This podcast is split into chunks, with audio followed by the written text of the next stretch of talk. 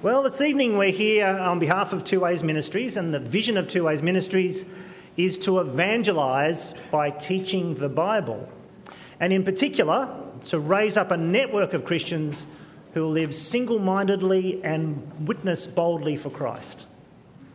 Uh, now, which sounds wonderful, and uh, wouldn't we all want to see more of that? But of course, the climate in which we live now is increasingly difficult living single mindedly for Christ and witnessing boldly for Christ just doesn't seem to be getting any easier. In fact, many people are observing that with the changes we're seeing in our society, evangelism is becoming more difficult, especially among some groups.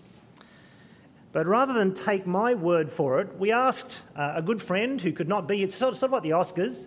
Al Stewart couldn't be here tonight, but he, uh, he did send himself uh, make himself present via video. And Al has a message for us, Al Stewart, one of our best evangelists, a very experienced evangelist over 30 years, about why he thinks things are getting tougher and how they're getting tougher. Let's hear what Al has to say. Hi there, my name's Al Stewart. I work with City Bible Forum uh, here in Sydney. Well, actually, we work all around the country and we talk with um, well, suits about Jesus. I wanted to talk with you briefly about uh, evangelism and climate change. Uh, in the 30 or so years since I finished Bible college, I think we've seen um, gospel climate change. Uh, there's been all sorts of factors that have contributed. Um, recently, for example, the Royal Commission into Child Abuse has really uh, affected the way so many people see Christian churches and organisations. Uh, there's the whole LGBTI rainbow agenda, and uh, well, you can see what's just happened about the uh, the postal vote on um, same-sex marriage. Uh, there's been a huge amount of uh, immigration from people uh, who bring non Christian religions with them, etc. What I mean by climate change is we've gone from uh, the Christian message, kind of in the broader climate of the media and the elites and those who are the thought uh, influences, from the Christian message being kind of harmlessly irrelevant to us now being seen in many quarters as evil. Uh, we're the we're the haters. Uh, we're the bigots. Why? Because well, love wins, and we're against against love. And so that's changed. Now, another way of saying it is the ground has got harder. So what we've found is you you need to actually now, in the big picture, we need to be more creative and think harder about how to win the right to engage people with the Bible how to actually get people to uh, engage with the Word of God. Now, the Word of God is, of course, relevant, but how to show people that. And you need to start further back because uh, there is an, an astounding level of biblical ignorance out there. And in terms of so many of the good things in our society, well, we have the memory of a goldfish in terms of where all of that has come from, from our Judeo Christian heritage. So you need to work harder to get people to engage with the Bible. Now, once people do engage with the Bible, whether that be in a large group and preaching or one to one, you still get that same huge traction as God's at work in people's lives. Uh, so, what do we need for our gospel workers in the next generation? We need resilience. The climate's changed, the ground has got harder. We need people with resilience, people who are creative, people who will keep going. And what gives that resilience? Well, it's theological conviction. Real theological conviction to understand what we believe and why, and have faith in a sovereign God and His Word and prayer. And if you want someone who will build or develop theological uh, conviction, resilience into gospel workers, well, Philip Jensen's the man. Um, Philip started to teach me a thing or two about that about 35 years ago. I'm, I'm still trying to learn it. So I would uh, wholeheartedly recommend the ministry of Two Ways Ministries uh, and the influence that Philip will have now uh, on future generations of gospel workers. Do you, uh, do you feel that hardness that Al is talking about, that increased sense of difficulty, that climate change? I certainly do in my own experience in, in our family community uh, where I go to church uh, and across Sydney. He makes a very good point, doesn't he? And what we're gathered here together tonight to do is, is really two things. There's a, there's a twofold agenda tonight. The first is to address this question and to listen to that guy that Al mentioned who's been thinking about this and stirring people up to witness and live single mindedly for Christ for a long time. Listen to Philip uh, Jensen talk from the Bible about the climate change and how we can understand it and how we can live and witness within it. So, the first uh, part of our agenda tonight will be to understand our situation more clearly um, and to be encouraged and enthused uh, to live and witness for Christ. But there's a second part of the agenda as well, and that's, of course, to raise support for that ministry, for the ministry that Philip and the Two Ways Ministries team, the expanding team of Two Ways Ministries, is doing. Uh, we're going to be asking you to become prayer partners and financial partners in the work of Two Ways Ministries, just so there's no illusions later on or no surprises. That's part of why you're here, and I assume you know that's part of why you're here, is to be asked to become a partner and to help out with this ministry, and we'll get to that later on. So, if that's going to be our agenda, we'll do a few things. We'll open the Bible shortly and start looking at it, and Philip will open the Bible. And tonight, two talks for the price of one. I know it's, it's hard to believe that Philip could give a short talk, but he has guaranteed me the first talk is a short talk and the second one is a slightly longer talk. Um, we'll pray in response to what we hear from the Bible. We'll hear about the ministry of Two Ways Ministries and meet some of the expanding team of people who are involved, uh, the family of people there in Two Ways Ministries, and we'll hear about the vision and plans for next year. So that's the plan for the evening. Um, we're going to get through it on time. I'm going to make sure of that. Um, and I think you're going to find it a very rewarding and encouraging night. Let's open by praying together. Heavenly Father, we thank you that um, you are a sovereign God whose gospel is powerful.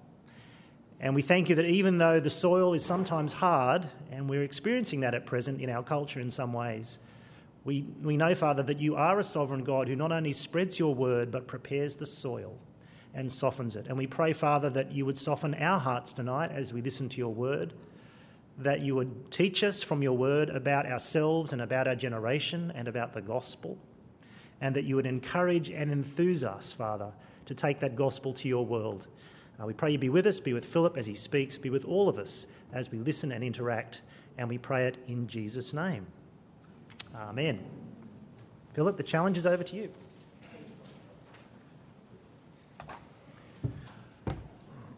Well, good evening, friends. Uh, apart from the embarrassing end part of Al's commendation, what he's saying is really important about climate change, isn't he? I saw this morning uh, an article about Tim Farron, who was a British politician. He was the leader of the Liberal Democratic uh, Party at the last election, uh, an evangelical Christian who actually has resigned at the end of it because he has come to the conclusion you can't really be a Christian and a politician in Britain today. And he says this if you actively hold a faith that is more than an expression of cultural identity, you're deemed to be far worse than eccentric. You are dangerous. You are offensive. That is an extraordinary culture change in any society, but in the British society in particular. Remembering the Queen is still the head of the church in Britain. So I've got a question for you. And I want you to share it with the uh, person beside you. And in a few moments' time, I'm going to stop all the chatter and get some of you to call out the answer to uh, all of us. Uh, you don't call out your own answer, you call out the answer of the person beside you. Unless your answer is better than theirs, then you call out your own answer. That is, why is evangelism so difficult in 21st century Sydney? Why do you think it is? Al's raised some things. Why do you think it's so difficult now? Well, it doesn't sound like there's any shortage of ideas, so how about you suggest some of the ideas that are there? Why, why is evangelism so difficult in Sydney today? Just quick, smart answers, just call them out. God seems to be irrelevant. God seems irrelevant. Mm-hmm.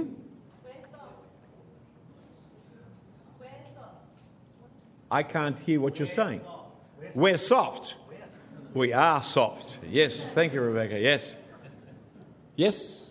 You going to say? No?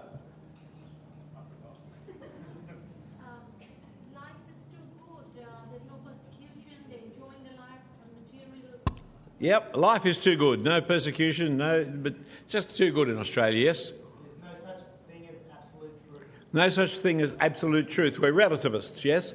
Uh, we live increasingly in an unchurched world. Yeah, we live in a very unchurched world, yes? Our Christians are seen as the bad guys. We are seen as the bad guys, aren't we now? Yes?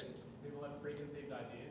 Yes, the preconceived ideas about Christianity. Yes, they think they know what Christianity is about. So they don't even ask and inquire because they think they know. Yeah?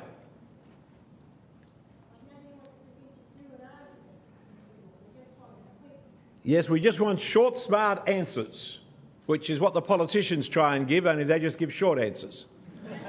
yes? Soundbite. That's a soundbite thinking generation. We're easily offended. Sorry if you're a politician. Yeah. Uh, fear of not knowing anything. That's the Christian's fear of not knowing everything. Yes? I never had that fear.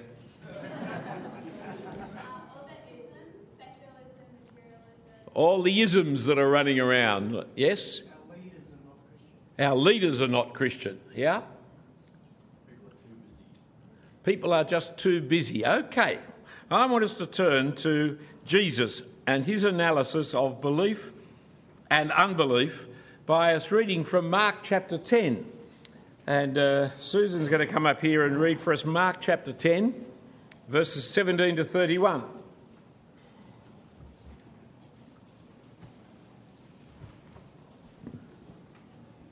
Hi everyone, my name is Susan Dook. I'm heading into third year next year at college, and um, I'll also be a student minister with Two Ways Ministries. Why don't we read Mark together, starting at verse 17 of chapter 10. And as he was setting out on his journey, a man ran up and knelt before him and asked him, Good teacher, what must I do to inherit eternal life? And Jesus said to him, Why do you call me good? No one is good except God alone.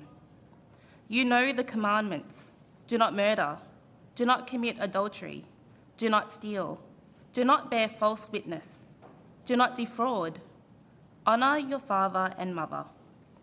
And he said to him, Teacher, all these I have kept from my youth.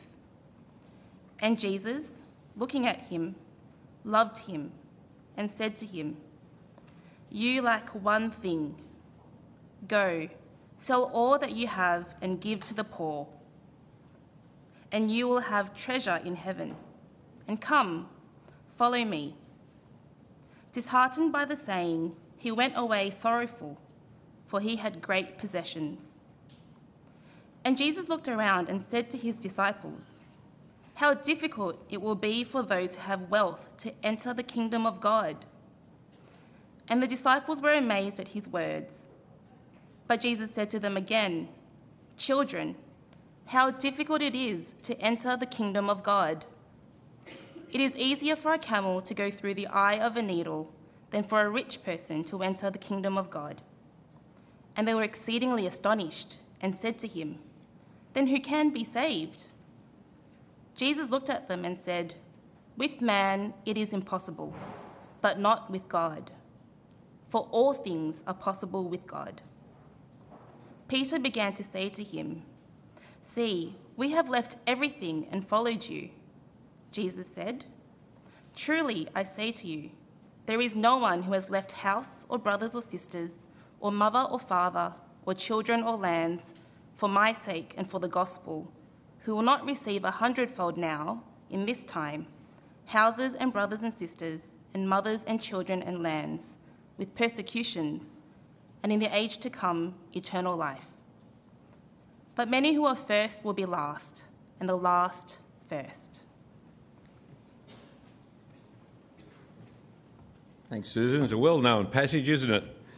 And I'm only going to draw a few kind of quick points together. It's not a detailed study tonight, because as you heard from Tony, I'm allowed only to speak quickly this time. Shortly, not just quickly. Uh, if I speak quick enough, it'll be shorter. But let me draw out a few key observations under the heading of the land of the rich young rulers. For this passage gives rise to a remarkable sermon, actually, because it's all about a remarkable man, a remarkable question, a remarkable answer, a remarkable challenge. And if you're a preacher, there's a four point sermon for you that I've given you the outline of already that I pinched from somebody else. He was a remarkable man because he was, uh, if you put the three Gospels together, rich and he was young and he was a ruler. But he's remarkable for more than that. He's remarkable because of his honesty, for his intelligence, for his naivety, for his morality, for his sincerity. For his, his, Jesus looked at him and loved him. He was a remarkable question that he asked. For though he was a moral, upright Jew, he knew that he didn't inherit the kingdom of heaven, that he wasn't in the kingdom of God, that he didn't possess eternal life. And it was a remarkable answer that Jesus gave, which pinpoints the problem so precisely. Go, sell all that you have, give to the poor, and you will have treasures in heaven, and come, follow me. We are struck by the idea of sell everything and give it away, but we miss sometimes the last bit of it and follow me.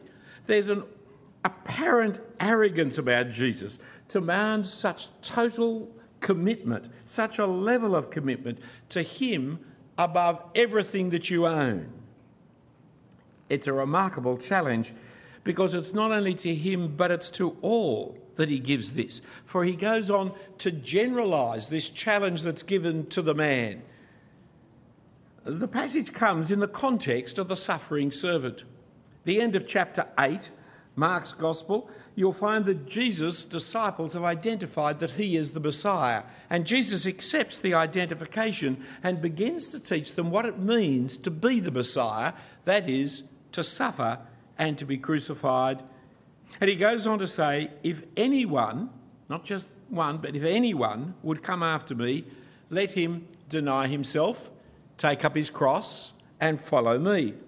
For, now listen carefully to how it goes on, for whoever would save his life will lose it, but whoever loses his life for my sake and the gospel will save it. See, what Jesus is asking of this particular rich young ruler is what he is asking of all and any, really, to lose your life for his sake and the Gospels. Then occurs a series of events in chapters 9 and 10 uh, where you see repeatedly this teaching of Jesus being illustrated. The acceptance of the little children comes just immediately before this. And then the healing of blind Bartimaeus, the beggar, at the end of the chapter. But with the rich young ruler, we also have contrasted the disciples who are arguing over which one of them will be the greatest in the kingdom. So you get sandwiched between the little children of no consequence and the blind beggar. These are the ones who are of the kingdom of God. You get the rich young ruler and the disciples who want to be rulers in the kingdom of God. This episode goes beyond this one rich man, for we read here Jesus' analysis of unbelief and belief. Look first at Jesus' analysis of unbelief. You see it in verse 23. How difficult it will be for those who have wealth to enter the kingdom of God. The disciples were amazed at his words, but Jesus said to them again, Children, how difficult it is to enter the kingdom of God. It's easier for a camel to go through the eye of a needle than a rich man to enter the kingdom of God. Very famous phrase, and it doesn't refer to some hole in a wall called the needle where camels could get through if they hadn't had a drink lately. Uh, I don't know where that archaeological mythology has come from, but it's in every second children's book. It's got nothing to do with it. He's saying it's easy to pick your teeth with a telegraph post than it is for a rich man to enter the kingdom. It's impossible, is what is being said, and the disciples certainly understood that. Here is one of the clearest statements of the reason for unbelief the impossibility of the wealthy entering the kingdom of God. Here is one of the chief reasons why gospel preaching is so difficult in Sydney today. For we are the land of the rich young rulers. That's who we are. Around the world, in poor and difficult countries, in South America, Africa, in parts of Asia like India and China, we're hearing of great numbers turning to Christ. There are more Christians than ever in the world today. But in the wealthy countries of the Western world, there is a spiritual dearth that has come upon us as people from one nation after another turn away from the Lordship of Jesus with no apparent sign of turning back. But in this passage, we not only hear that analysis of unbelief, wealth rots you spiritually, makes it impossible for you to enter the kingdom of heaven. You also have the analysis, Jesus' analysis, of belief. For in verse 26 he goes on, and they were exceedingly astonished, and he said to them, then, sorry, and said to him, then who can be saved? And Jesus looked at them and said, with man it is impossible, but not with God. For all things are possible with God. It may be impossible for the rich, it may be impossible for man, but it's not impossible for God. For all things are possible with God. My brothers and sisters, evangelism is fundamentally a spiritual battle. That is what it involves, and never more so than when you're trying to evangelise the rich. It's a spiritual battle, which is why in a moment we're going to pray, because it's only if God does his work of the impossible that we have any chance of seeing our fellow citizens coming into the kingdom of heaven. But before we pray, do notice Peter's response and Jesus' promise. For Peter began to say, Well, we've left everything to follow you. But that was what was required of them. Remember, their hearts hadn't actually left everything to follow him. They were going to quarrel about greatness in the kingdom of heaven, which shows their hearts hadn't actually understood the message yet. It's more than simply changing your life. You see, you can leave everything and follow Jesus and not follow Jesus. That's quite possible, isn't it? It's the change of heart within that is seen in the behaviour. But look at Jesus' promise. He says, You will receive back in this lifetime a hundredfold of what you have left. And so many of us can testify time and time again the riches that are beyond our expectation that are ours in Christ Jesus that really God is not mean, He's not beggarly, He provides for us richly in all manner of ways that we never could have expected. It may not have been in the dollars and cents terms, but it is in the friendships and the values, it is within the families and the homes. It's not just money. We live for Jesus now, we receive in this lifetime blessings beyond counting. And in the life to come, eternal life.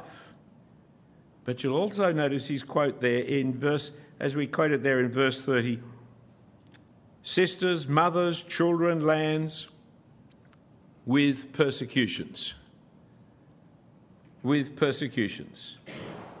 For the reversal of this world's value systems is never appreciated by this world.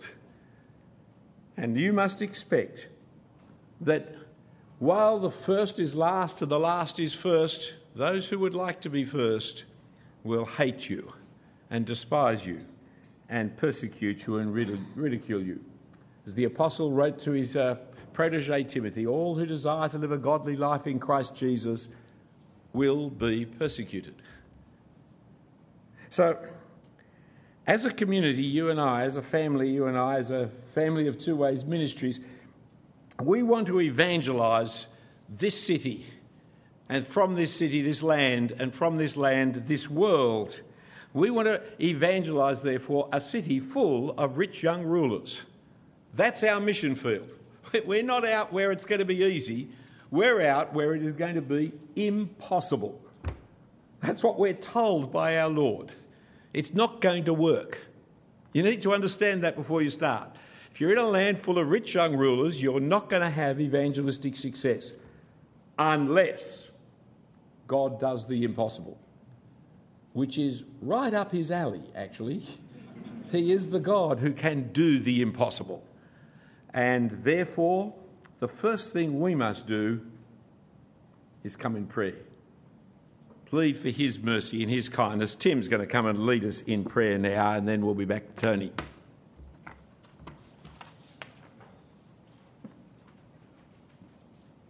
Hello, I'm Tim Thambaraja. I've spent this year as a student minister at Two Ways Ministry, and next year I'm going into parish ministry up at Asquith. Uh, we're going to spend some time in prayer now, uh, so please join with me. Lord, with you all things are possible. You spoke and the world existed, and you speak to us now by your word of how you work in it, saving your people throughout all of history. We come to you in prayer as children you have saved, with thankfulness that you have overcome what we could not, and have turned our hearts from worldly riches to your glorious and eternal kingdom. Father, according to the riches of your glory, strengthen us with power through your Spirit, that Christ may dwell in our hearts through faith, that we may not be obsessed with money we have or could have but instead live single mindedly for Christ. Help us to know the dangers of our wealth and free us from them by making us eager to give away what we do not need to live simple and godly lives focused on Christ. We also pray for ourselves in the great task you have given us of sharing your word. Help us to appreciate the weight of our role as we share words of power and life. As we are hated for our task and suffer for it, comfort us in the knowledge we have of how Christ was received by the world and what he achieved by dying on the cross. Keep us ever prayerful in our attempts as we rely on you to do the impossible. And so we ask that you take our plans and our efforts today as we consider ministry to the nowhere generation and use them for your glory. And we pray this in Jesus' name. Amen. Amen. Uh, Tim, before you jump down, well, I'm going to ask this question to quite a few people tonight. Are you a rich young ruler? Tell us, tell us how you would qualify as a rich young ruler. I don't like to admit it, but I suppose I have to say yes. Yes, I am. Um, growing up, I lived in a very privileged situation. My family was wealthy, uh, and I lived in a culture uh, that said to succeed in life, you have to be rich and uh, influential. So I, I lived on the North Shore. I uh, also lived in the Hills District for some time. I uh, went to Sydney Grammar. Um, that tells you probably all you need to know. There you go. Um, Trifecta. Okay. But yeah, by God's grace, I understand uh, the gospel and realise that's not the case. God did the impossible. He did. Thanks, Tim. Um, we're going to hear about now the two kinds of ministries that Two Ways Ministries is engaged in. Essentially, Two Ways Ministries uh, works with 18 to 30 year olds, with rich young rulers, the rich young rulers of our city, to teach them the Bible, to encourage them to be single minded for Christ. And it also works with a team of student ministers here at Moore College, uh, of which you've already met a couple. And so we're going to meet now, just over the next few minutes, part of that family. First of all, a couple of uh, people who Two Ways to Live, uh, Two Ways Ministries is ministering to through their forums and trajectory weekends. We're going to meet Andrew Barrich and Christy Park. Andrew and Christy, would you like to come forward? Where are you? Come on out.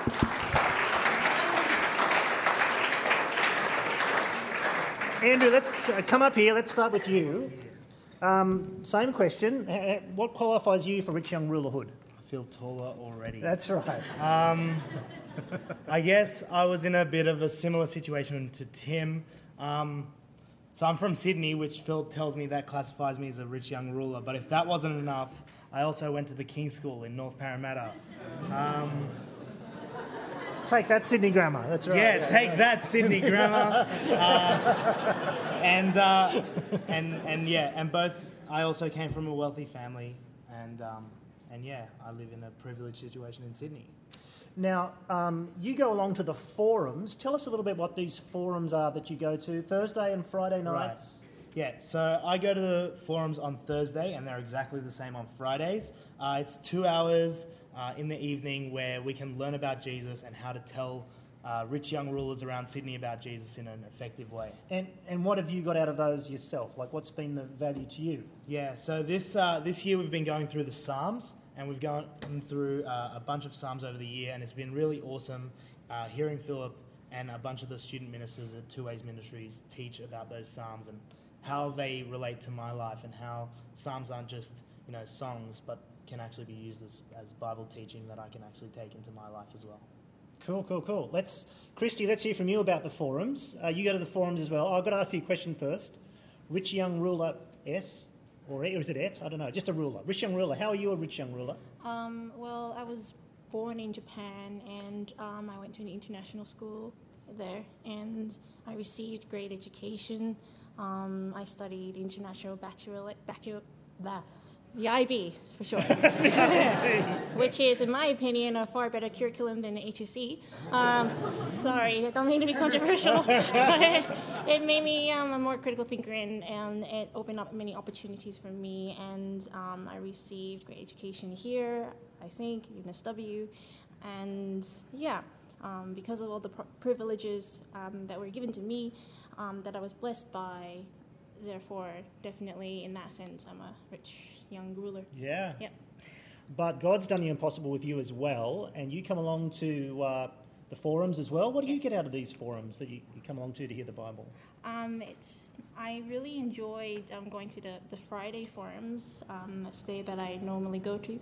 Um, just looking at the two ways to live tract um, and honing in on each box um, over every two weeks. And um, just looking at, for example, the death and the resurrection of Jesus Christ and what that means um, in terms of how uh, we live um, single mindedly and boldly, um, and to if, um, just really um, to open up to the people, so other people, so that they can be able to hear about that as well.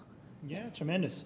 Now, listen, the other thing I know you've been to um, one of these trajectory weekends. I find that a hard word to say, trajectory.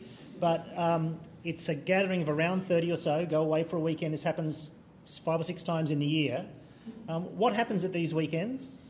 Um, we just will come in here, Philip speak from the Bible, and um, just really um, engage the Bible um, at a deeper and a challenging level, and and coming away with how we can apply that in our daily lives.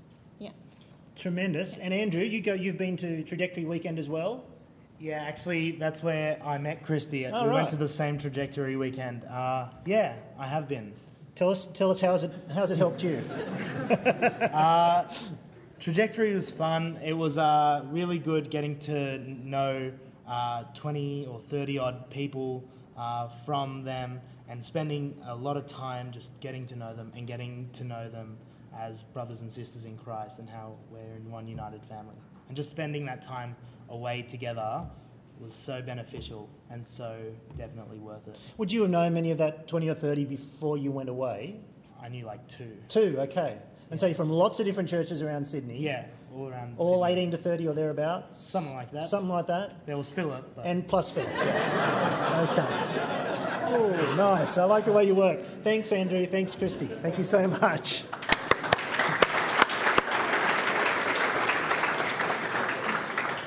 Uh, the trajectory weekends are really having an incredible impact on the lives of the, you know, 30 people five or six times a year. Um, the network is building of people who know each other and are encouraging each other and sitting under the teaching of the Bible uh, to become enthused about living for Christ in this difficult climate we live in. So that's the kind of uh, ministry that goes out to people in that age group and gathering a network and building them. The other main ministry that Two Ways Ministries does is here at Moore College, where um, Two Ways pays for a, bunch of student ministers and then trains them. Now, here's the team for 2017. Do we, is this right? Is there a picture of the 2017 team? No, there's not a picture of the 2017 team, but you've already met two of them. That was Susan and Tim earlier on. Um, but we do have a picture of the 20, oh no, the 2018 team. That's them. And one of them there, Peter Blair, we're going to meet. Peter, come on out. We're going to meet the others in just a moment. Peter's Peter. How about come up? Quickly tell us who you are. What were you doing before college? Uh, my name is Peter. I'm married to Jodie. Uh, before college, I worked at a church in Belfast, Northern Ireland, uh, called All Saints. Uh, it's right beside a university. Tremendous. Can, can you say the word faith for us, please? Faith. Oh, fantastic. Love it. Okay. Um, and now you're in. Uh, you're Second year. Second year here at college. Yeah. And you're part of the student ministry team. What, what do you do? What does student ministry training look like with two Uh, ways? well, alongside helping out at the Thursday or Friday forums and going on the trajectory weekends, and it is hard to say. Yeah. Um, we have Friday training with Philip every week. Um, we spend two hours or so uh, around the table with Philip, um, as well as doing some student training in two ways to live. So get, gathering together students at college, uh, taking them through two ways to live, and impressing on them the importance uh, of really having that nailed down. Okay, so your team is helping to train other people at college in two ways to live. Yeah. What a novel idea. How fantastic. And so, what, do you go out and do the walk up type stuff that happens with two ways to live? So what happened was we gathered um, a group of about, I think there's about 40 students a week uh, for six weeks, talking through each box, uh, helping them memorize it, think through the logic of it all, and then after that we went and did walk-up evangelism to try and put that stuff into practice. That's fantastic. It's certainly that wasn't happening at college when I was at college, and it's that's tremendous. That people are going out, you're doing walk up around the streets here. That's fantastic. So, just summarising, what would you say? What sort of I hate I hate to use the language of value add, but what is Two Ways Ministries? What's the value add for you in doing this training with Philip and Two Ways? What's what's it helping you with, and how's it what's Oh. it adding? Well, the Friday training, um, it's it's really really varied. So I remember one week we spent most of the most of the day talking about seating arrangements and how important seating arrangement is for the guy. Philip looks very cross. Uh, how important this, the arrangement of seating is uh, for a meeting and how how it can make things more conducive for learning and interaction. The next week we talked about Hebrew exegesis um, and how to trace um, a theme through the different sections of the Old Testament, and we spent two hours in Deuteronomy. Um, so it really is every single aspect of ministry you could possibly think of. Uh, Philip covers, and Philip's already thought about it because he's so old. So it, it has been such a privilege uh, to spend that time with Philip, with the team this year, and I'm over the moon that I get to do it next year as well. Yeah, terrific. So you're part of the team for 2018.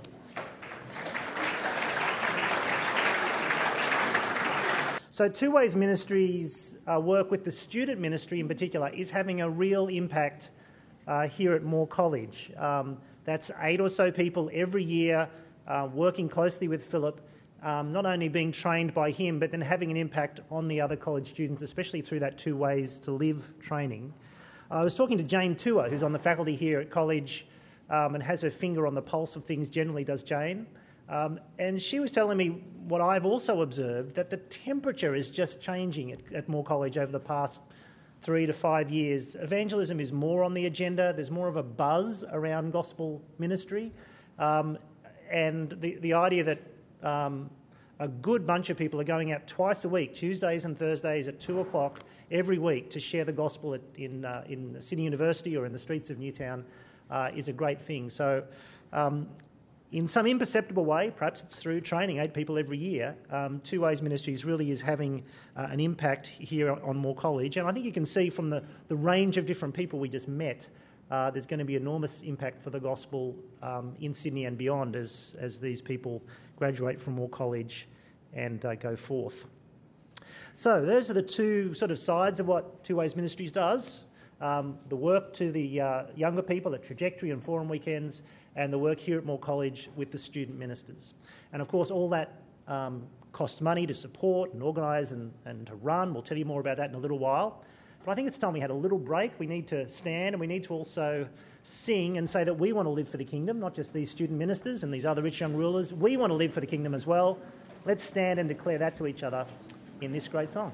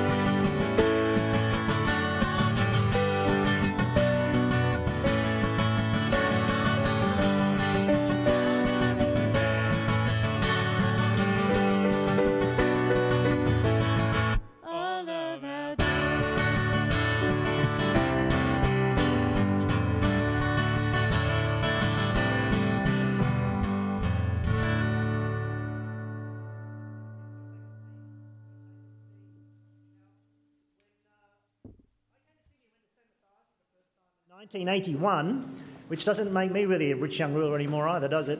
Um, one of the astonishing things that happened in the church services there is that there would be a break in the middle of the church service. I'd never heard of such a thing, that you might just have a break. So, just for old time's sake, we're just going to have a little break. Time for you just to, just to kind of stretch and talk to the person next to you.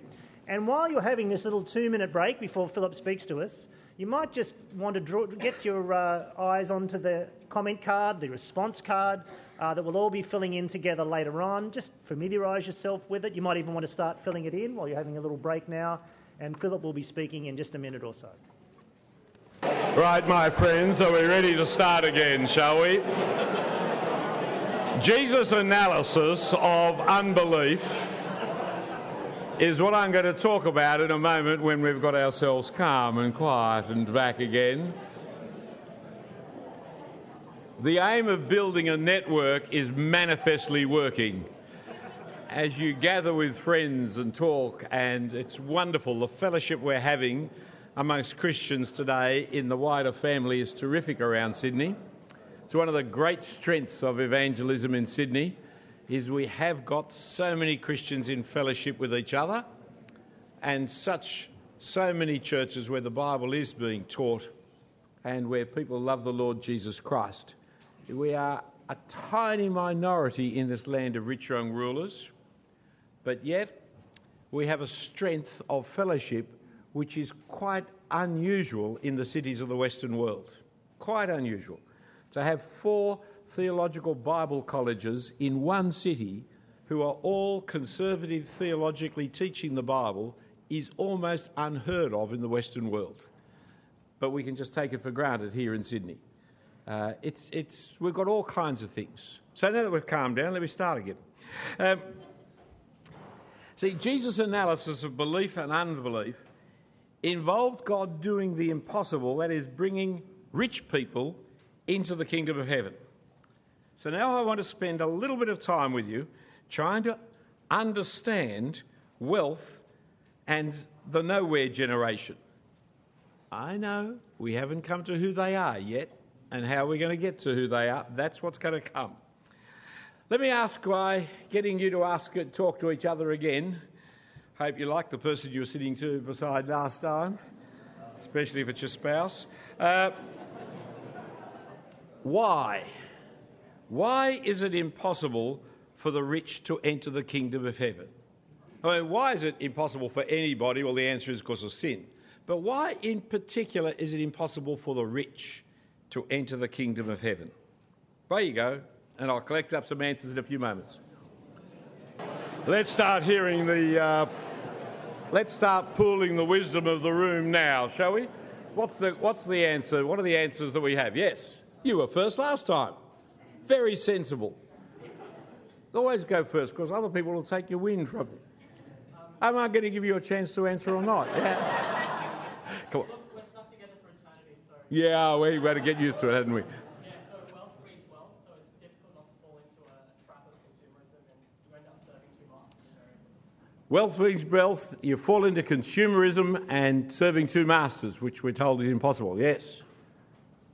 You have more to lose. You have more to lose. Yes. The wealth becomes your security. Yes. With wealth, you're used to having power and others serve you, but that isn't around. Yes, it, it's back to front, isn't it? The first will be last, the last will be first, because with wealth, you're used to power and everybody serving you, whereas the kingdom's all about you serving everybody else. Yeah. Mm-hmm. You have more invested in this world and you have more money in this world, You have more invested, that's for sure. When you have more wealth, you invest more, yes, and you're invested more in this world and its systems and its structures and its ways, yes. like Mark called the deceitfulness of riches. And there's the great deceitfulness of riches. The riches actually do con us, don't they? Deceive us, yes? Uh, wealth can um, bring pride, Wealth brings pride, yeah? uh, and that can lead to someone um, thinking that they know know everything themselves. Yep. With pride comes that arrogance of knowing everything and knowing it all for yourself and knowing how to run life, yes? Whole range of reasons, aren't there? Sorry? Um, it makes your life really comfortable. Yes, you get really comfortable here, don't you? and especially in Sydney. It's got to be one of the most comfortable places in the world to live in. Uh, Helen always says, if you're going to be a poor person, be poor in a warm climate. Uh, and I don't know why she keeps mentioning this to me, but um, but there's great truth in that, isn't there? And this is a this is a place you can. If you're on the streets of London, you only have about 18 months before you're dead. That's just the way it is. It's horrible. It's not actually a joke, that, but you know. that is that is the realities. The streets of London are just too cold to actually be out on. It's a dreadful place to be. Whereas London, Sydney, you can stay for donkey's years on the streets of Sydney and live well, I'm sad to say. Okay. Thank you for that. Jesus doesn't explain why, you'll notice in that passage. No explanation why. The Bible does speak of riches and wealth often. And some of the answers that you've given indicate your biblical knowledge there, don't, don't they? For example, in Matthew 6, no one can serve two masters. You cannot serve God and money. Just can't be done. So, of course, if you're serving money, there's no way you'll be serving God. Or 1 Timothy chapter 6 is a passage that addresses the rich and tells them, amongst other things, not to be haughty. Not to, the, the trouble with the rich is they put their hope in this world, some of the things that you are saying. Rather than using their money for the age to come, they become self satisfied with this world and not concerned about the next. Uh, Mark chapter 4, someone mentions the, uh, the deceitfulness of riches, and then you get the parable of the sower, which is in Mark 4 and Matthew 13. And, and the deceitfulness of riches comes out in the third soil, if you remember, that just chokes the word from you. It's the cares and worries and pleasures of the world. And our money gives us cares and worries and pleasures. And it chokes the word out of us. You see, the rich have too many options in life, uh, too big a bucket, too big a bucket list. In fact, you have to be rich to have a bucket list. If you're a poor person in Eritrea, you don't even have a bucket, let alone a bucket list. The idea, well, I must see the Taj Mahal before I die. You know, I mean, I just want to stand there and photograph it. My friends, you can get better photographs off the, off the uh, internet than anyone you'll take of the Taj Mahal, and it'll still be there when you're dead. Don't worry about it. You can give the. N- never mind. A photograph of the Taj Mahal has got to be one of the silliest things I've ever heard of. But we have this, I've got to do this, I've got to do that, I've got to do all these things. There's this bucket. It's fabulously wealthy to be like that. James chapter 4 speaks about the riches of people. In fact, the epistle of James speaks against riches. It's not that there's some virtue in poverty. Poverty's awful. Bible's always against poverty. You don't want to be poor. But the rich, why rich Christians are double minded and distracted by their wealth. And rich non Christians are indifferent to the gospel and distracted by their wealth. So, as we ponder and understand wealth and the nowhere generation, notice first the first thing we've got to grasp is that Australian wealth is actually a state of mind. It's, it's not just the amount of money you have that makes you wealthy, it's the amount of money that you have that makes you unspiritual, that changes your perspective of yourself and your world because you think from the viewpoint of wealth and of this world. You see, we tend to think that extravagant wealth is the, is the rich, the super rich. So when Jesus says how hard for the rich to enter the kingdom of heaven, well, that's not me because I'm not Mr. Gates. You know, I'm not Mr. Packer. I, I think of the super rich. Uh, he's rich, I'm not, therefore he has to give up everything and follow Jesus, I don't. But as right as preachers are always trying to point out to us, Australians are amongst the richest people in the world. We have the second highest median income in the world. And not only are we the richest, but 21st century Australians are amongst the richest people in history. So we're not only richer than nearly everybody in the world, we're richer than almost anybody who's ever lived before us. We are significantly and seriously rich. The poorest of us are. See, our homes now are double the size of the 1950 homes. And the number of people in each home is half the number. So that, in fact, Australia has the largest homes in the world. We are the top nation if you measure homes in terms of people per square metre. We're number one in the world and in the history of the world. We're so rich that we've locked ourselves out of ever owning a home. Now that's really rich, isn't it? Or stupid, or both, or that might be a tautology. And because we're locked out, we think we're poor. But none of us are hungry. All of us have access to some money. If you've got change in your pocket, you're ahead of most of the people of the world. It's not your possessions, it's being possessed by your possessions. It's thinking from the viewpoint of your possessions.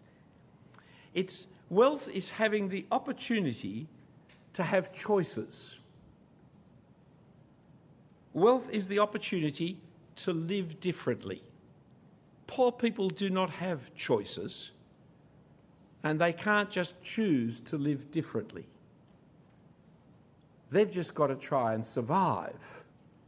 Survival is not your problem or my problem, and not many Australians' problems, other than the Indigenous Australians. Australia is the land of opportunity, which every migrant family who's come knows it, and over generations they build their wealth that was unimaginable back in their home country.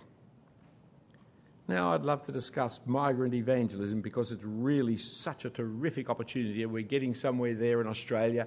We're seeing more people coming from non Anglo Saxon background into the kingdom than we are seeing coming from Anglo Saxon background into the kingdom. And this is really terrific and exciting. And I'd like to discuss with you about the fact that generations of migrants are different first generation, second generation, how we, but that's not tonight. That's another topic, another day. Let me turn our attention, though, to generational wealth by spelling it out in terms of three generations of Australians today. The oldest generation, the first generation, and, and, I'm going to now give you some really sweeping generalisations, but I'm happy to come back and fill in details of any of you like, uh, because I'm trying to say those kinds of generalisations which are just so manifestly true statistically that I don't have to justify them. But I'm also attaching it loosely to a book which I found very stimulating and helpful to read a few months ago. It's come out this year. It's a non Christian book by a man called David Goodhart. It's, he's an Englishman. Uh, it's called The Road to Somewhere. And it shows, in the light of the Brexit voting and in the light of the Trump voting, that the societies of the Western world are now becoming deeply divided between, as he would say, somewhere people and anywhere people. And from his analysis of somewhere people and anywhere people, I've come up with nowhere people. That's where the title comes from, from my reading of David Goodhart. It's a good read, it's an interesting read, just in analysing society, I'd commend it to you. In Australia, you can't be blamed for when you're born. So when I talk critically about each of these generations, don't take it personally, especially if you belong to that generation that takes everything personally. the first oldest generation is the, is the nation builders. This is a group of people who lived through two world wars and a depression. Many of them, many, many of them were out of work for one, two, three years through the depression. Lived in terrible, terrible poverty. My father used to inflict upon us tripe and chokos as a meal because he thought it was such a good meal. For that's what he lived on in the Depression. I can't stand tripe. And most of you don't know what a choko is. and may I say, blessed upon you that you do not know what they are. After the Second World War, having gone through two world wars and the Depression, that was the generation that built this nation. They were British people, they were Christian. They were deeply divided over Protestantism and Catholicism. Their cultural Christianity was a communal way of living. They lived for each other as a society in a way that we find almost impossible to understand. They married early and they had children, especially coming back from the Second World War. They had many, many, many children. It's called the baby boomer generation. They lived in towns, they lived in suburbs. They didn't live in the inner city unless they were poor, and they certainly didn't live in the central business district. They didn't like living in, in uh, high rise. They didn't have any high rise, but they didn't like living in lifts. They didn't have motor cars, refrigerators, washing machines. They lived on their quarter acre blocks and raised their families there. And they went to church because the society closed down on weekends. They identified themselves with their place, with their locality because they couldn't travel. They didn't travel, but they were community minded people. They didn't have television, so they went out at night, socialising up and down around the streets, walking with each other. And their clubs were local clubs. They were deeply committed to Eastern Suburbs Rugby League Club or St George Rugby League Club. Or the locality of the club mattered because the people who played in those clubs came from their locality. They were small town people even when they were in the suburbs. The next generation, the second generation, were their children, the baby boomers. They were the anywhere people. They grew up with the growing wealth of their parents in a time of peace and prosperity. They didn't face a world war, they didn't face a depression. There was almost a recession in 1961, but it was just an almost one. They were the first generation to go to university. Their parents didn't go to university. They were the first generation to go to university. They were anti their parents, though. They were anti British, they were anti Christian. The 1960s sexual revolution changed the way they thought and lived. The 1970s brought in multiculturalism as we got rid of the white Australia policy. The 1970s brought in feminism. The 1980s brought in the materialism of greed is good. They were hard science, technology, materialistic people.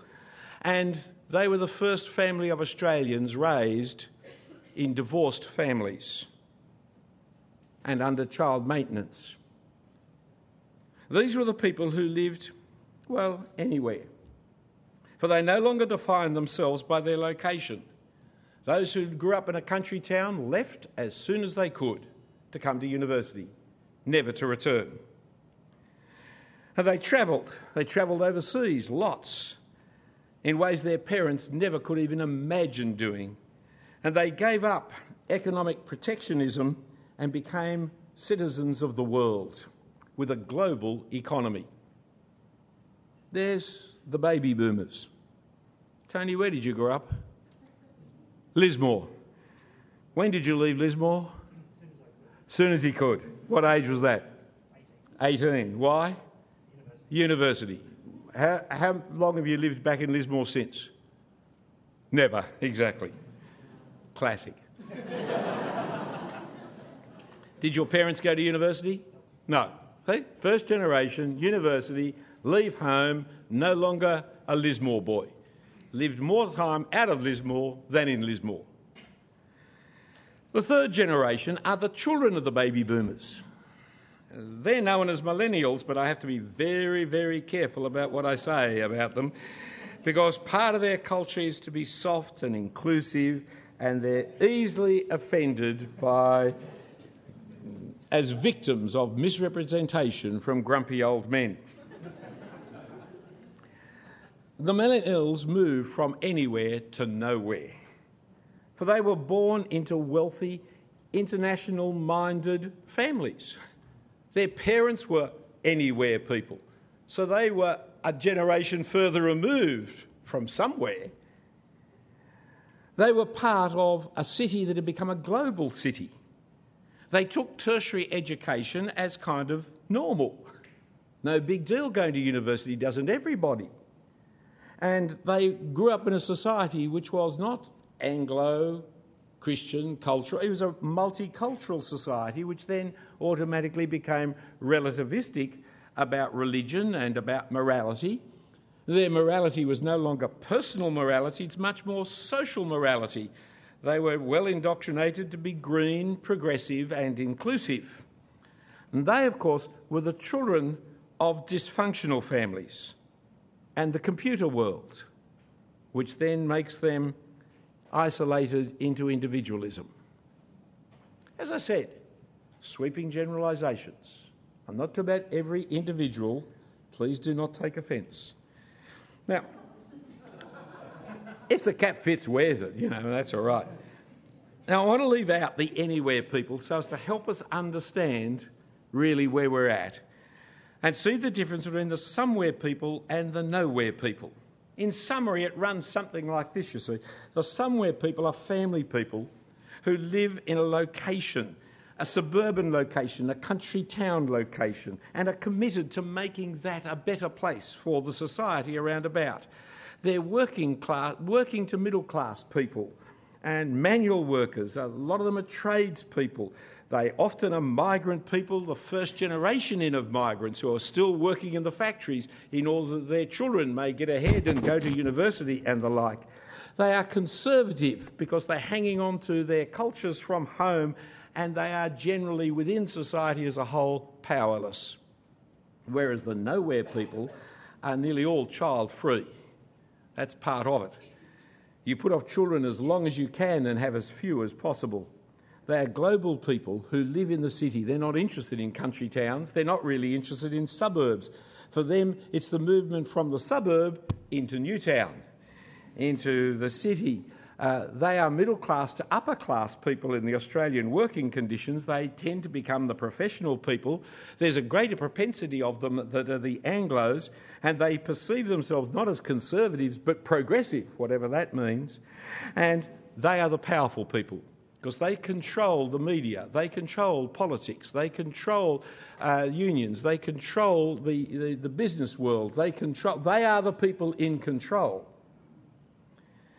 Think for a moment, if you want to understand and where this book comes from is the politics, think of it in terms of political terms. When the plebiscite came out, look who the yes voters were, look who the no voters were. It was stark in Sydney more than anywhere else, wasn't it? That the somewhere people lived in a band of migrant suburbia. And the people who voted most firmly for yes lived in this place, Moore College.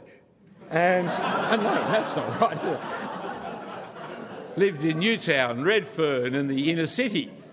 That is where was the most commonly seen. And but you see it also in Brexit. Brexit was a vote against the nowhere people, as was the vote for Mr. Trump.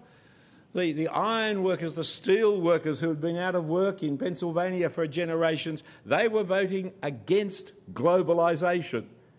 Make America great again.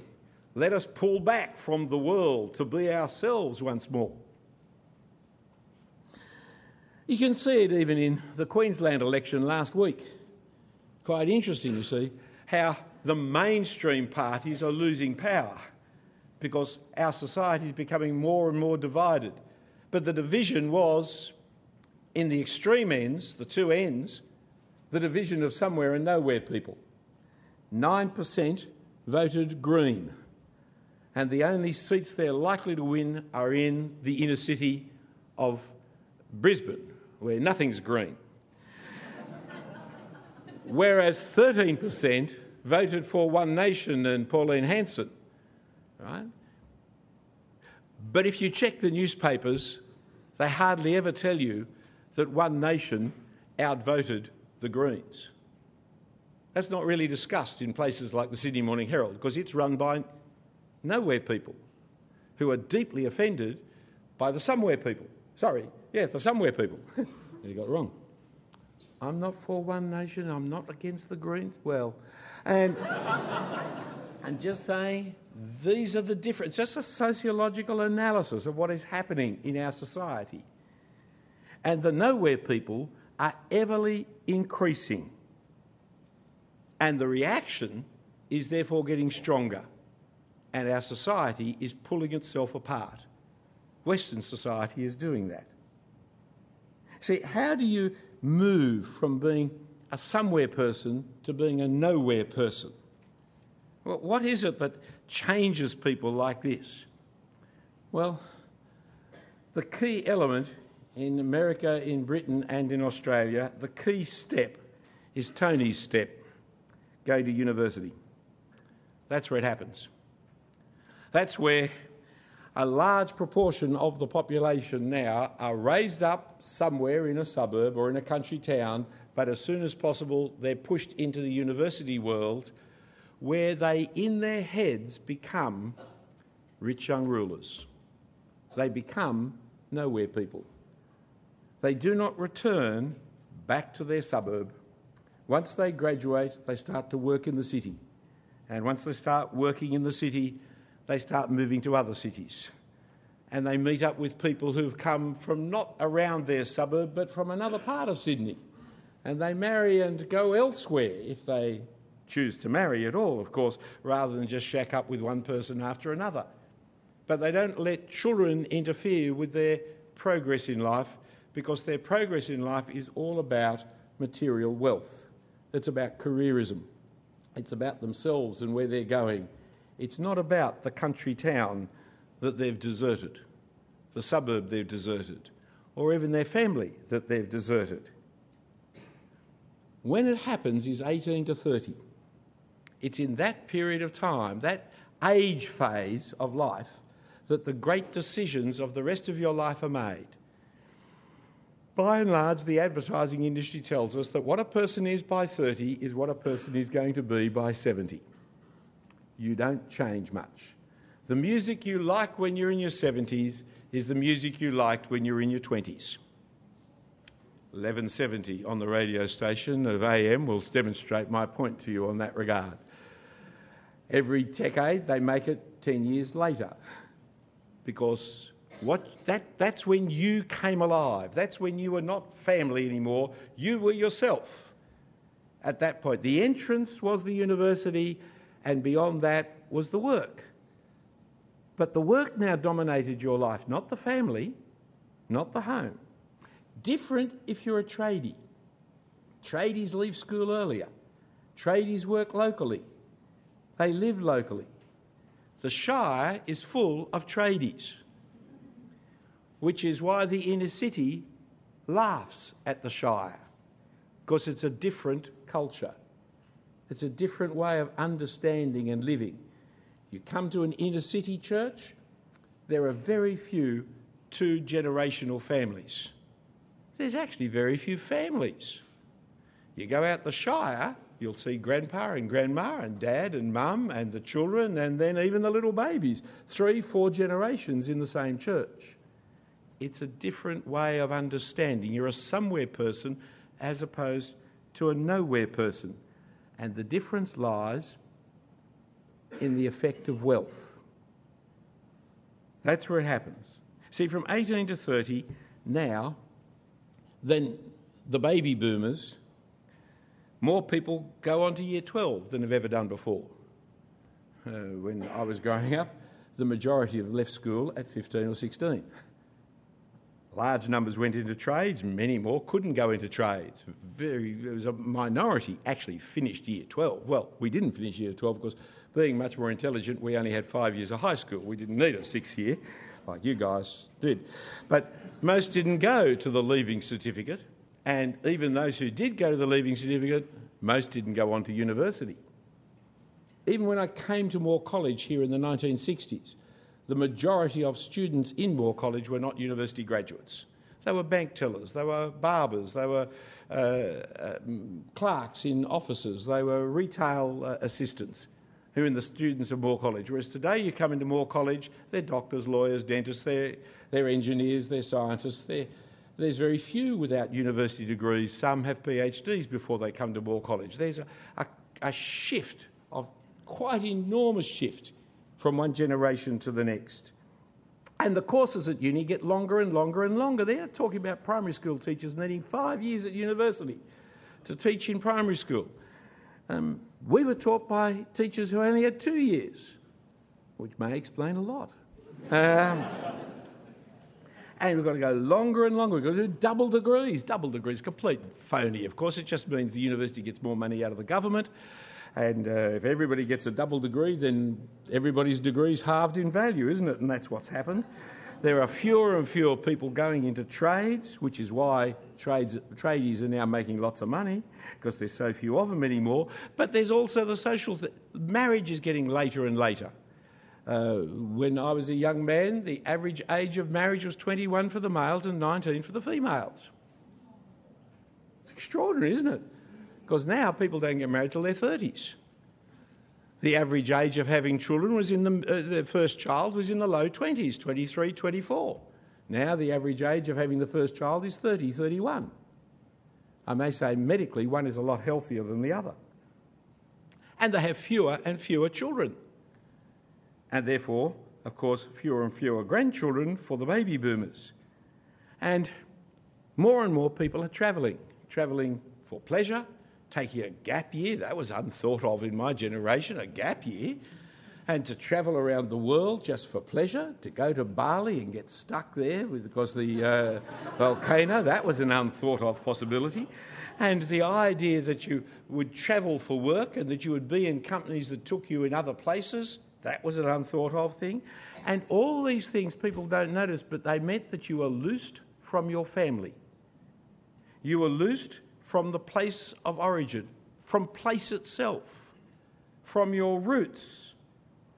You're inducted into a world and taken on a 12 year journey that breaks all your relationships. It's not simply the changes, it's the it's the transitions that you go through in those changes. As you adapt to new situations, one after another after another, so in your adaptations, your identity changes as to who you are as a person. And you accommodate yourself to the new reality, to the new experiences. So let me show you a quick progress of a nowhere person. They leave school, go on a gap year, then go to university, have their first job, and then they go flatting, they go interstate, they fall in love, they go overseas, they find their second job, they have their heart broken, they go to their third job, they get engaged, they do their MBA, and they come back and get married and have children and go to suburbia. That's what happened between 18 and 30, 18 and 40. That's what happens. But the suburbia they go back to is a different suburbia because they're a different person.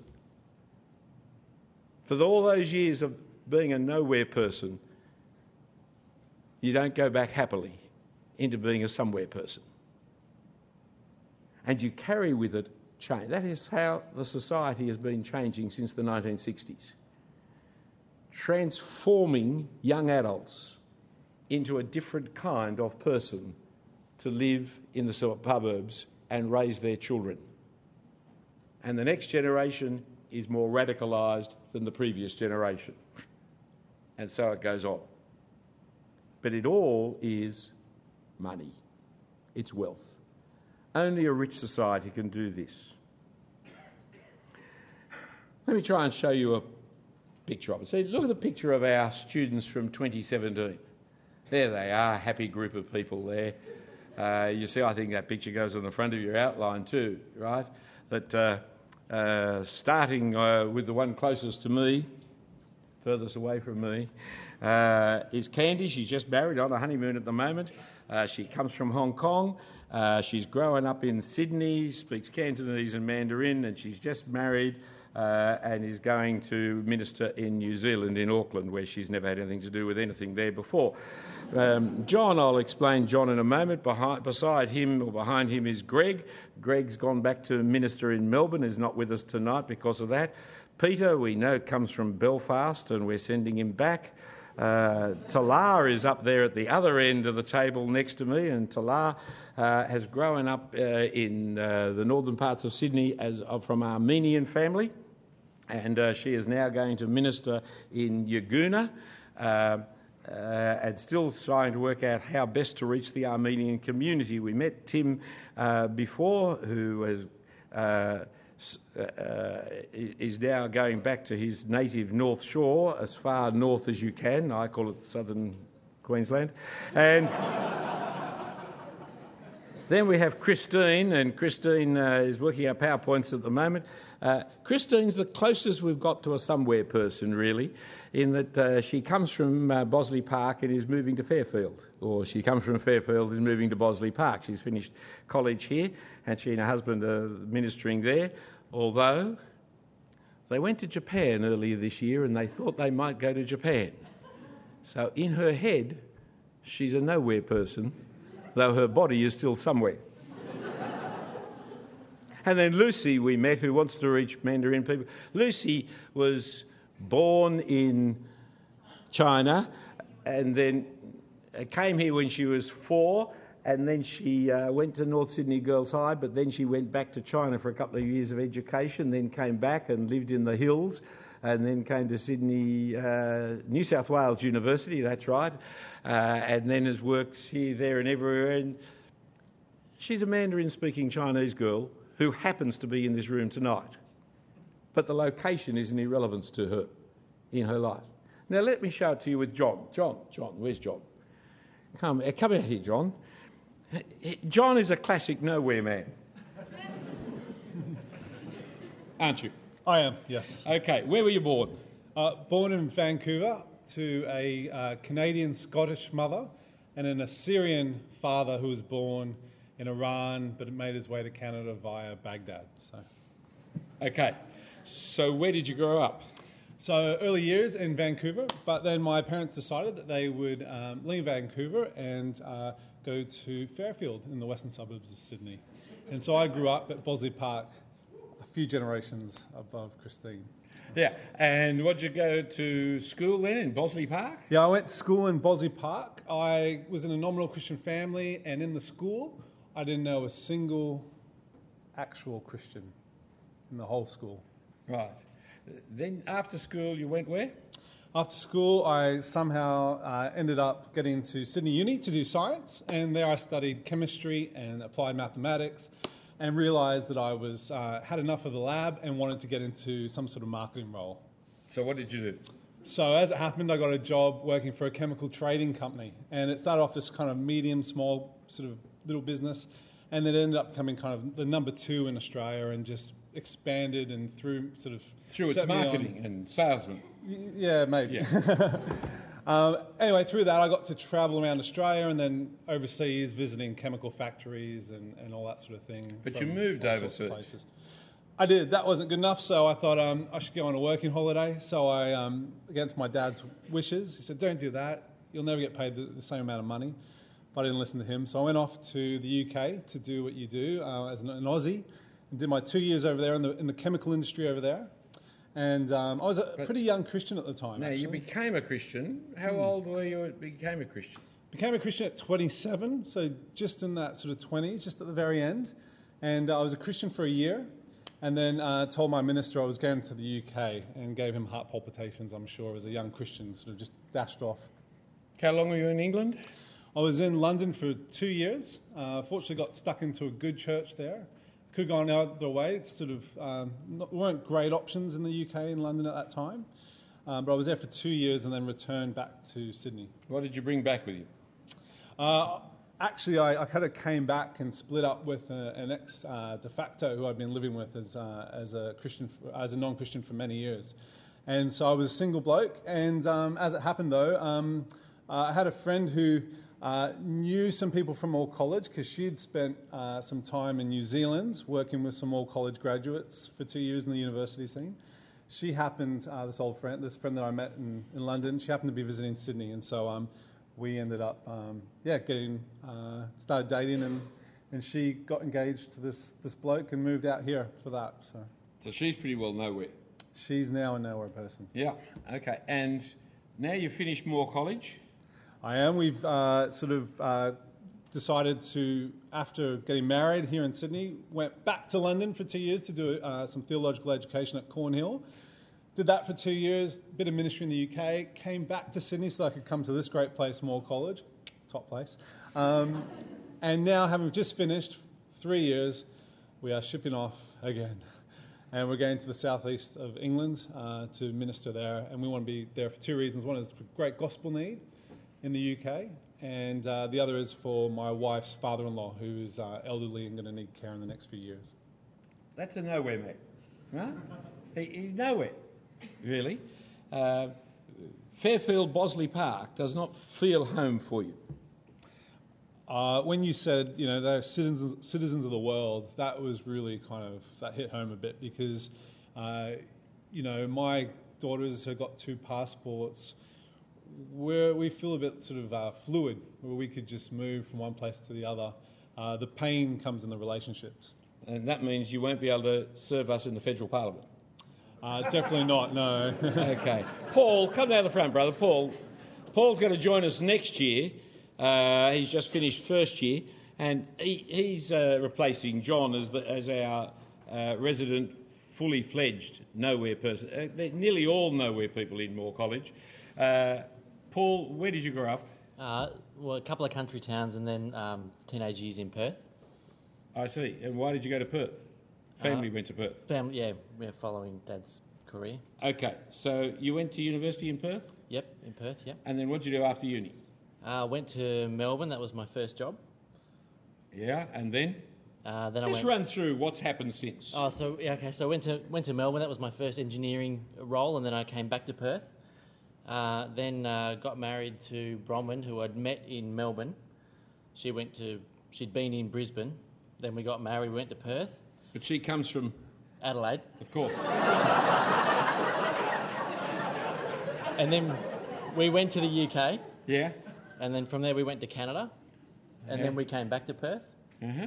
And then work transferred us a few years later to the US. Mhm. And they said you can come back to Perth if you like, but there's no job there. If you want employment, you've got to come to Sydney. And here we are. And where'd you become a Christian in all this zigzagging around the world? In Sydney, so about five years ago. About five years ago, having gone all this, through this tripping everywhere. Yeah.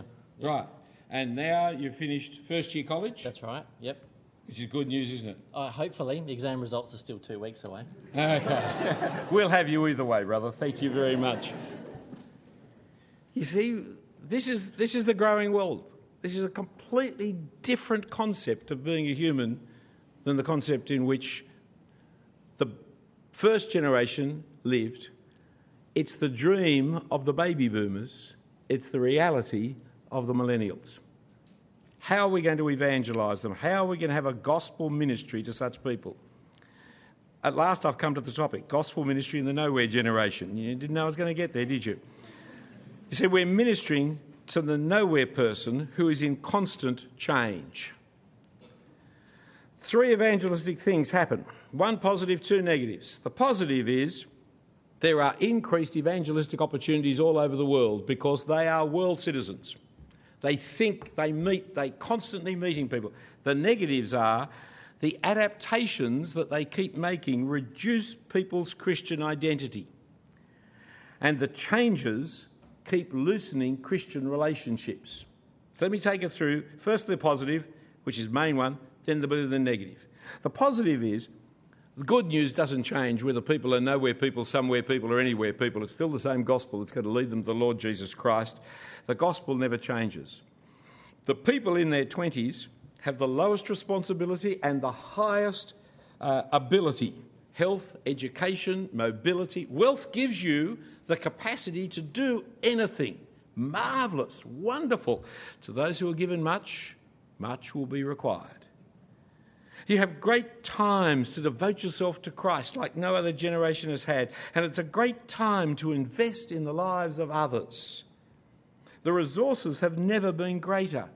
University ministries around Australia have never been larger. Tomorrow morning I'm off to uh, the national training event. We think there's going to be 2,000 people at the national training event. That is fantastic. Across Australia, the uh, who else is coming tomorrow? Yeah, there we go. So there's all kinds of us heading down just tomorrow uh, to the national training event. It's fantastic. Doesn't happen in other countries. Couldn't gather 2,000. Paul, how many could you gather in, in France?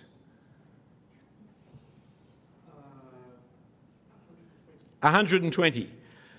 That's three times our population, twice our population, two and a half times our population, 120. Australia has such privileged opportunity of so many wonderful young men and women to preach the gospel throughout the world. And they are educated. I mean, it's really bad that they're spending so much time in their education, but on the other hand, we have an educated population who can teach the Bible like no other generation has ever been able to do. The nowhere generation is mobile and is connected. The 25 year old male knows more people than anybody else. There's an extraordinary statistics come out of phone usages in Europe. And the overseas mission field is accessible to Australians. With our passport, we can go almost anywhere in the world. And what you are at 30 is what you'll be at 70. So here is the opportunity to deepen your gospel convictions and to deepen the gospel convictions of other educated young adults. It is a terrific moment in human history. The negatives? Well, the dropout rate amongst Christians is highest in their 20s. Uh, You can understand why. So, this constant changing weakens, weakens your identity as a Christian as we adapt to changes. Our changes are all built on materialism and on careerism, on getting ahead, on our work. No longer am I identified as a Sydney sider, I'm identified as an engineer or as a chemist or as a. I've changed my personal identity just in accepting the career choices of the tertiary educated. Relationships with other Christians keep on being fractured as we change churches and we don't have deep relationships. Facebook doesn't work like that. It, it helps relationships that exist, but it doesn't help create the relationships of any depth. And churches are built on the basis of localised family suburban life. Our, our churches, the strong ones, are nearly all family churches. And in the 20s and 30s, we're non family people.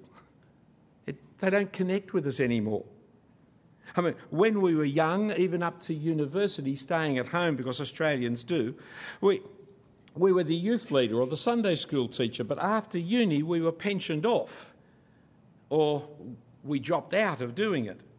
We used to go to beach mission and camps, but after uni, we didn't want to give up our holidays because we no longer had six months' holiday a year or whatever it is. And you haven't been at a new church long enough to be trusted to lead any new ministry. And so by the time you've established yourself in the new church, you're so busy at work and everything else, you haven't got time to take up the opportunities they'd want to give you. What you are at 30 is what you'll be at 70. If you've dropped out by then, you will have dropped out. This is the ministry area of Two Ways Ministries. Didn't know we were going to be here when we started off. We're just going to evangelise by teaching the Bible. But the more we've done it, the more we've seen that we're targeting the 18 to 30 year olds. It is the critical group. The churches can't always do it. I'm a great believer in the churches, and I don't want us to be replacing church. I'm wanting to assist and help the churches, but the churches are built on somewhere. Unless it's a city church, it's not built on nowhere. And the people we're dealing with are nowhere people. And so that's why we want to build a network to help have people have relationships that go beyond the immediate. And we're not alone in what we're doing. It's not like Two Ways to Live is Two Ways Ministries is the only one that's doing it. AFES is doing it for uni students. But AFES needs to help make the bridge out of university. City Bible Forums are doing it. Terrific ministry if you work in the centre of the city. But most people don't work in the centre of the city. But if you are, join up with City Bible Forum because they're terrific. Matthias Media is doing it. We've, we've got Moore College is doing it. And Moore College is the hub of nowhere peoples. By the time you come to Moore College, you're a nowhere person. And you're being trained, unfortunately, for somewhere ministries. But you're a nowhere person. It's just one of the difficulties we have. And we've established other churches like FIEC churches, etc. But we are specialising more and more into this critical age group, challenging them to live single mindedly and boldly for Christ. For if you're not deep in your convictions for Christ at 30, you're lost for 70. So that's what we're doing, creating this network of like minded Christians that will support the work alongside other local churches working, working in and especially in Moore College, who have given us hospitality in this fine institution, to train tomorrow's evangelistic leaders. That is, we're challenging the rich young rulers of Christianity to get out and evangelise, to use their wealth, to use their youth, to use their ruling to take the gospel to the ends of the world. That's what we're doing. We're challenging them to give their all to follow Jesus, to live boldly and single mindedly for Him. For only then will the gospel spread around the world and in the future generations. And only then will the gospel be preserved in your own generation. So, do you want to ask any questions? make any comments for us at this stage. We've got a couple of mics that rove around. Talar's got one waving, I don't know. Yero's got the other one. You can yell out a, comment without a microphone if you've got a good loud voice. Do you want to ask a question, anybody, about what we've said? Tony is smiling. He's never seen me finish twice in time before. You can teach old dogs new tricks. Yeah, brother. Thanks, Philip. Um, question concerning the implications of what you've just said for our somewhere based churches. So I'm actually really excited to hear the rationale behind what you're doing and, and see how you're filling the gap. I'm just wondering whether there are, like, do we need to change the nature of church or, yes, anything along those lines? I'd be interested for your thoughts. Suburban churches are terrifically powerful and wonderful. They're the ones who produce the children who at 18 go off. But our suburban churches do need to think more constructively about how they're preparing people for their 18 to 30 year wander. Now, in some areas, they don't need to. But in most areas, what I notice is they just say goodbye. And so I suspect the church at Lismore just waved Tony goodbye and he was on his own. I don't think that's good enough. We've actually got to spend time preparing them for what is going to happen. Um, but no, the suburban church is the suburban church. It's got a mission field, and it's an important mission field. It's about families, it's about children. They're really important. Suffer the children to come unto me. They're about old people too, because that's where you wind up. And I'm for that too. But the Christian community has to work on the how do we create structures for the 18 to 30s. Parachurch movements, developing better city churches, better uni churches, those kinds of things. City Bible Forum, getting it to expand. I mean, it's in good hands with Peter Kaldor and uh, Al Stewart. But that kind of ministry we've got to see in partnership with the local churches more and more for this age group. When people start having the kids and settle back into suburbia, we've then got to help them adjust back into that life. Some of them find it very hard to adjust back into that life. Um, now, Christians, by the way, are much better off this than non Christians. You know, the women who have the, the lowest birth rate in Australia are in Melbourne. Nothing surprises you there, does it? Uh, who are university graduates and atheists. They are the women who have the fewest children. Says something. Whereas religious people have larger families because we are committed to other people. We're committed to love. We're committed to relationship. We're committed to life. We have a different view. And so it's still there that the Christians are more suburban than the non Christian world. But in the 18 to 30, you can reach the non suburban world if your heart's in it. Our job is to get the heart in it. Where are we going? Yeah, yeah, there's one down here. Yeah. Just put your hand up so Yure knows to walk around and give you where it is or whatever it is. Yes. Hi. Um, Philip, thanks so much for your talk. And uh, when you kept saying that um, what you are at 30 is what you are at 70, that really, like, like rings true for me. And it also. You're 70? Like, but um, like, I think yeah, in your 20s you do feel like that's when you can get like snatched away by like the different, yep, uh, values of the world. And then um, yeah, I was wondering, like, I feel this sense of urgency about wanting to really commit my life to Christ, but um, as like a worker who spends a lot of time at work, and um, like I was really like yeah saddened by the fact that, um, like you said, like we used to be going on beach mission and doing all these things, but now we don't have like the leave. Would your advice be to like um, go to jobs where we have the least working hours possible, given that we are wealthy and can make those choices, and then dedicate our time to like evangelizing and um, spending time in our churches? Um, Okay, what thank would you. our practical next steps be? Thank you. I want to qualify one thing. I believe in the sovereignty of God converting people over the age of 30. So it is possible you can reach 30 and still get converted. John and Paul being two examples of people converted over the age of 30. It's impossible for God to convert rich old people as well as rich young people. But it's only under God's sovereignty. However, in general, what you are 30 is what you are 70, and yes, you want to get involved fully, yes. What I've tried to encourage people from university, and I saw it last weekend at the uh, what, what was the camp I was at last weekend? It was Summer Life Cru- Crusade. Is that when you leave university, you've got several basic choices to make. Uh, what job I'm going to have, where I'm going to live, which church I'll go to, uh, whether I'm going to get married or not. There's, there's kind of basic choices that happen across the 20s.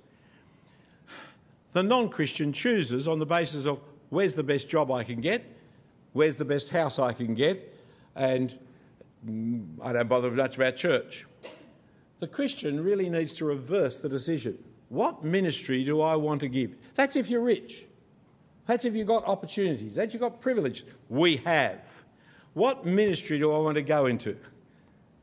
What house do I need to be in to be able to do that?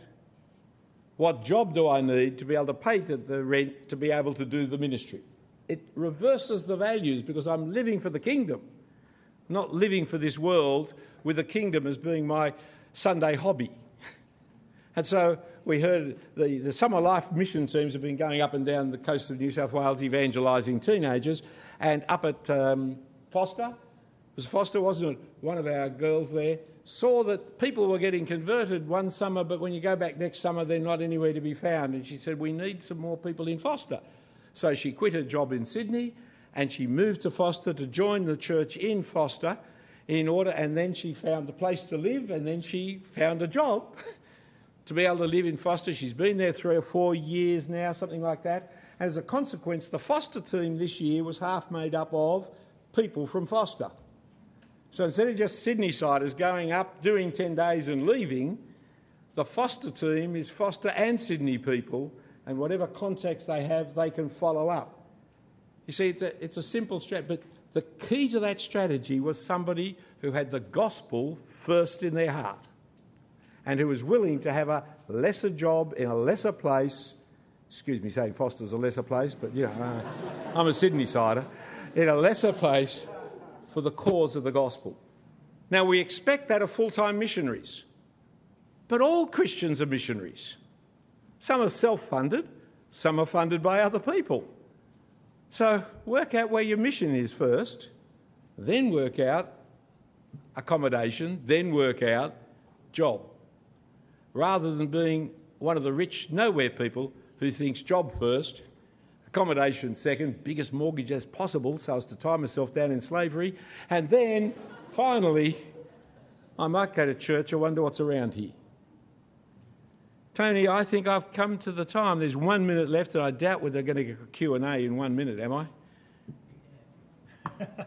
Uh, I'm actually going to um, to ask you one final question, Oh, um, and that is, uh, given that Two Ways Ministries is is focusing on this uh, demographic, as it were, this this ministry, what are the actual plans for next year? What are you actually going to do in 2018? ah, the, s- the plans are about people. The structures, the ministry is about people. The plans are about structures. Let me put it that way. What we're really doing is picking up with people. That's what matters. It's one to one networking that really matters. But in our structures, we're going to continue with our forums. So this year, we've worked out fortnightly didn't work, so we're going for four months where we'll do it every Thursday, Friday night of the month. Uh, it's repeat Thursday, repeat Friday. And so March, May, August, September. And in August, we're going to stop talking about evangelism. We're going to run the forums evangelistically uh, here in, in Moore College. Great place to do it in Moore College because this is the centre of nowhere, nowhere Sydney Central. Uh, is this somewhere? And the trajectories, we've had 10 trajectories now we've run with about 30 to 40 people at each one. And so it's about time we gathered everybody together. So we're running only two trajectory weekends this year, but much bigger. 120 or something like that people will be at each of those, so that the people who met in 30s or 40s this year or the year before will now meet up with a much bigger group, and so we can further reinforce the, uh, the networking that we do. So we have to invent a new program to make the trajectory weekends work. We also run a, uh, a once a year convention on the Queen's birthday weekend because nobody else does anything on the Queen's birthday weekend and it's the middle of winter and we fill this place. This year we filled it, so we're going to have to work out how we'll run a three ring circus and use some of the other lecture theatres for the Queen's birthday weekend and uh, we haven't worked out what the topic's going to be yet.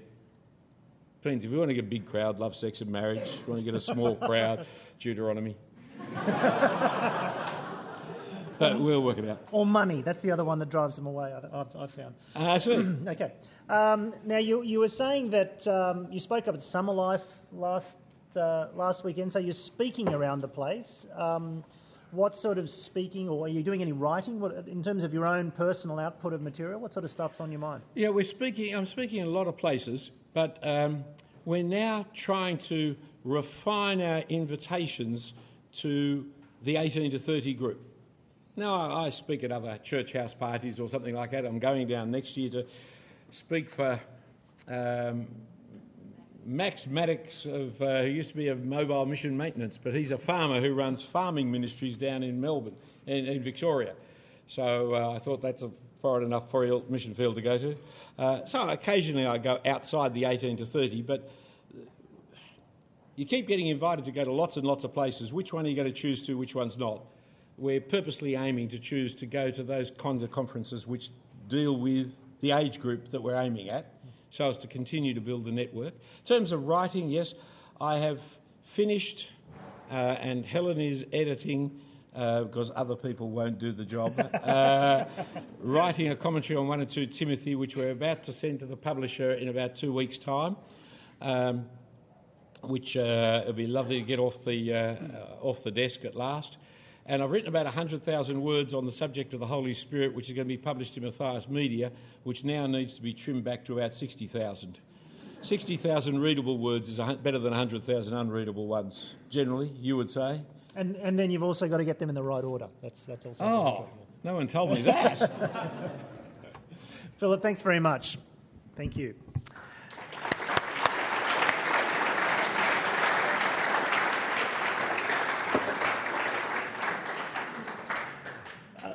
There's lots to pray about in what Philip has been speaking about just over the last few minutes uh, about our nation, about the state of our nation and the challenges we face as Christians, about the generation that's rising up um, that faces, on the one hand, such opportunities and riches and wealth and ability and capacity for ministry, and on the other hand, uh, a mission field and a climate and an evangelistic soil that is tough.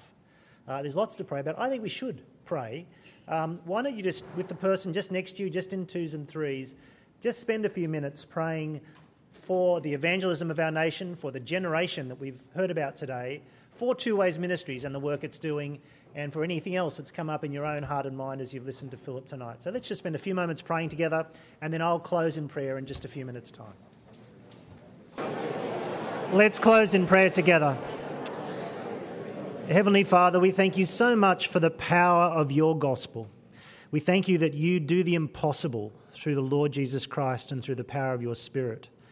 that you speak your truth into people's hearts, and that you turn them, turn them around and bring them to you, no matter how hard those hearts are.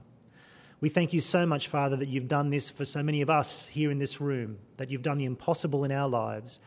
And we pray that you would, Father, give us your spirit to keep speaking your word into other people's lives, that you might do this for them as well.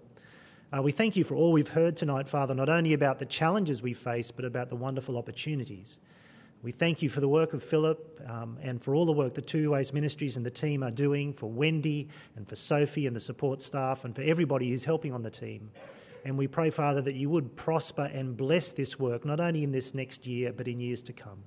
And we pray it in Jesus' name. Amen. Well, who you are at 30 is who you are at 70, we heard about five times tonight. And that's the amazing thing about Philip, really. Who he was at 30, challenging rich young rulers at university campuses to live single heartedly and boldly for Christ, is who he is at 70, challenging young people to live boldly and single mindedly for Christ. And I'm terribly grateful. I'm grateful to God. I don't want to embarrass him. I'm grateful to God for what God has done in his life, that he is still doing this at 70 with such vigour and with such insight and with such skill. That when other people are off caravanning around Australia at his age, he's instead travelling around Australia speaking the gospel to people and raising up a new young network, a new generation of people to live for Christ. Not so much a grey nomad as a, as a grey prophet, you might say um, who wants to continue to do this work and invest in this new generation. And we should continue to support him, I think, in it. To pray for him, for to pray for strength and health. He's got wonderful strength and health at present. Pray that God would continue to give it to him so he can keep doing this wonderful work. And to support him as well, of course, by giving money to support the work that Two Ways Ministries does and to pay for the work that we're hearing about tonight that is just so exciting. I certainly would love to see Philip keep doing this for as long as God gives him strength. And the little ministry he's set up, the team he's set up around him with Wendy and Sophie offering support and organising him and putting him on the road and looking after everything, that team of support and the student ministry team that he's assembled uh, is a wonderful team that does support him and does help this whole ministry happen. It does cost money though, and as you'll see on the, on the front of this card, it costs somewhere around $220,000 each year to run the Two Ways Ministries ministry. Um, hardly any of that, I, I, I, want you to know, goes to Philip himself. Um, you'll see here this little pie chart, if you go back to the pie chart, that gives you some kind of idea of the breakdown of where the money goes. The largest bulk of it goes to paying the student ministry bursaries, to pay for those eight students to work with Philip every year, to be trained by him, and to influence the college that way, and to go out from here. Uh, the bursary and training costs are considerable. The trajectory conferences cost money, not only because uh, we subsidise the conferences to make them as accessible and affordable for the students or the young people as possible, but the organisational costs of Sophie and Wendy running and driving those conferences. Uh, then there's a, a section there that's very nicely and euphemistically called Enabling Philip's Ministry, and that's basically Wendy and Sophie running Philip's life for him. It's basically getting him on the road, organising him, getting to where he needs to be, running his diary, organising everything, and they work very hard so that Philip can be as effective as he possibly can. Uh, that's that cost. And you see that little sliver of blue is direct ministry expenses. Those are just Philip's travel costs and entertainment and books and computer costs. Um, that's the money that goes to him personally to cover expenses, and there's some miscellaneous office running costs. So, as you can see, it's a, it's a budget that's all about the people we're investing in uh, the student ministers, the trajectory conferences and forums, and the team that keeps Philip running and keeps him on the road and, keeps it all happening. Um, and so, I want to really encourage you that it's time to invest and support him in this and keep this happening. It must keep going. It's a very exciting and very worthwhile ministry, and we need to support it.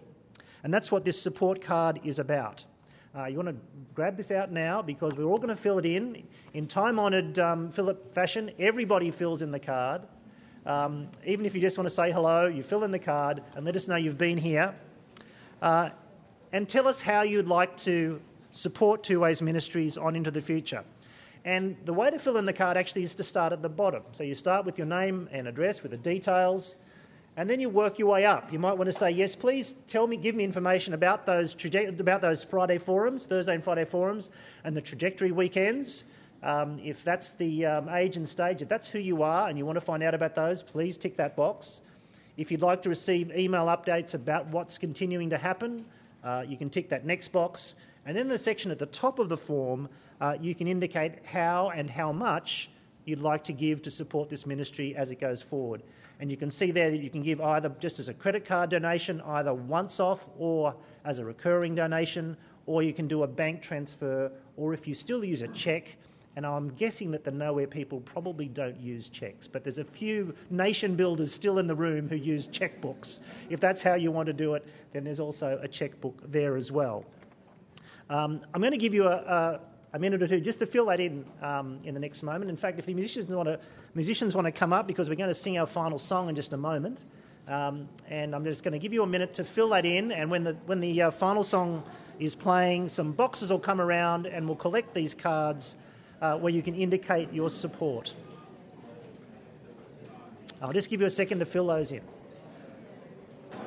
Friends, uh, if you've uh, if you've uh, completed that card, then we're going to um, we're going to sing our final song together now, and some boxes will come around, and you can pop the card in. Um, if you did complete the card and you wanted to uh, contribute by bank transfer, uh, those details are still on the, uh, the handout that you've received. So if you put the card in, don't despair. You've still got those details to, to do when you get home. Uh, that's if you're an old person like me who uses their computer. If you're a young person, you have already transferred the money on your phone. I know that's the case. Um, but if you need to do that, that's on this. Uh, friends, it is something we can all contribute to. Not all of us are young anymore. Not all of us are rulers. Uh, but as Philip says, pretty much all of us are rich. And in the resources that God has given us, uh, we should support ministries like this that are doing such wonderful work. Uh, let's stand together. We're going to sing. Some boxes will come around and you can pop the card in.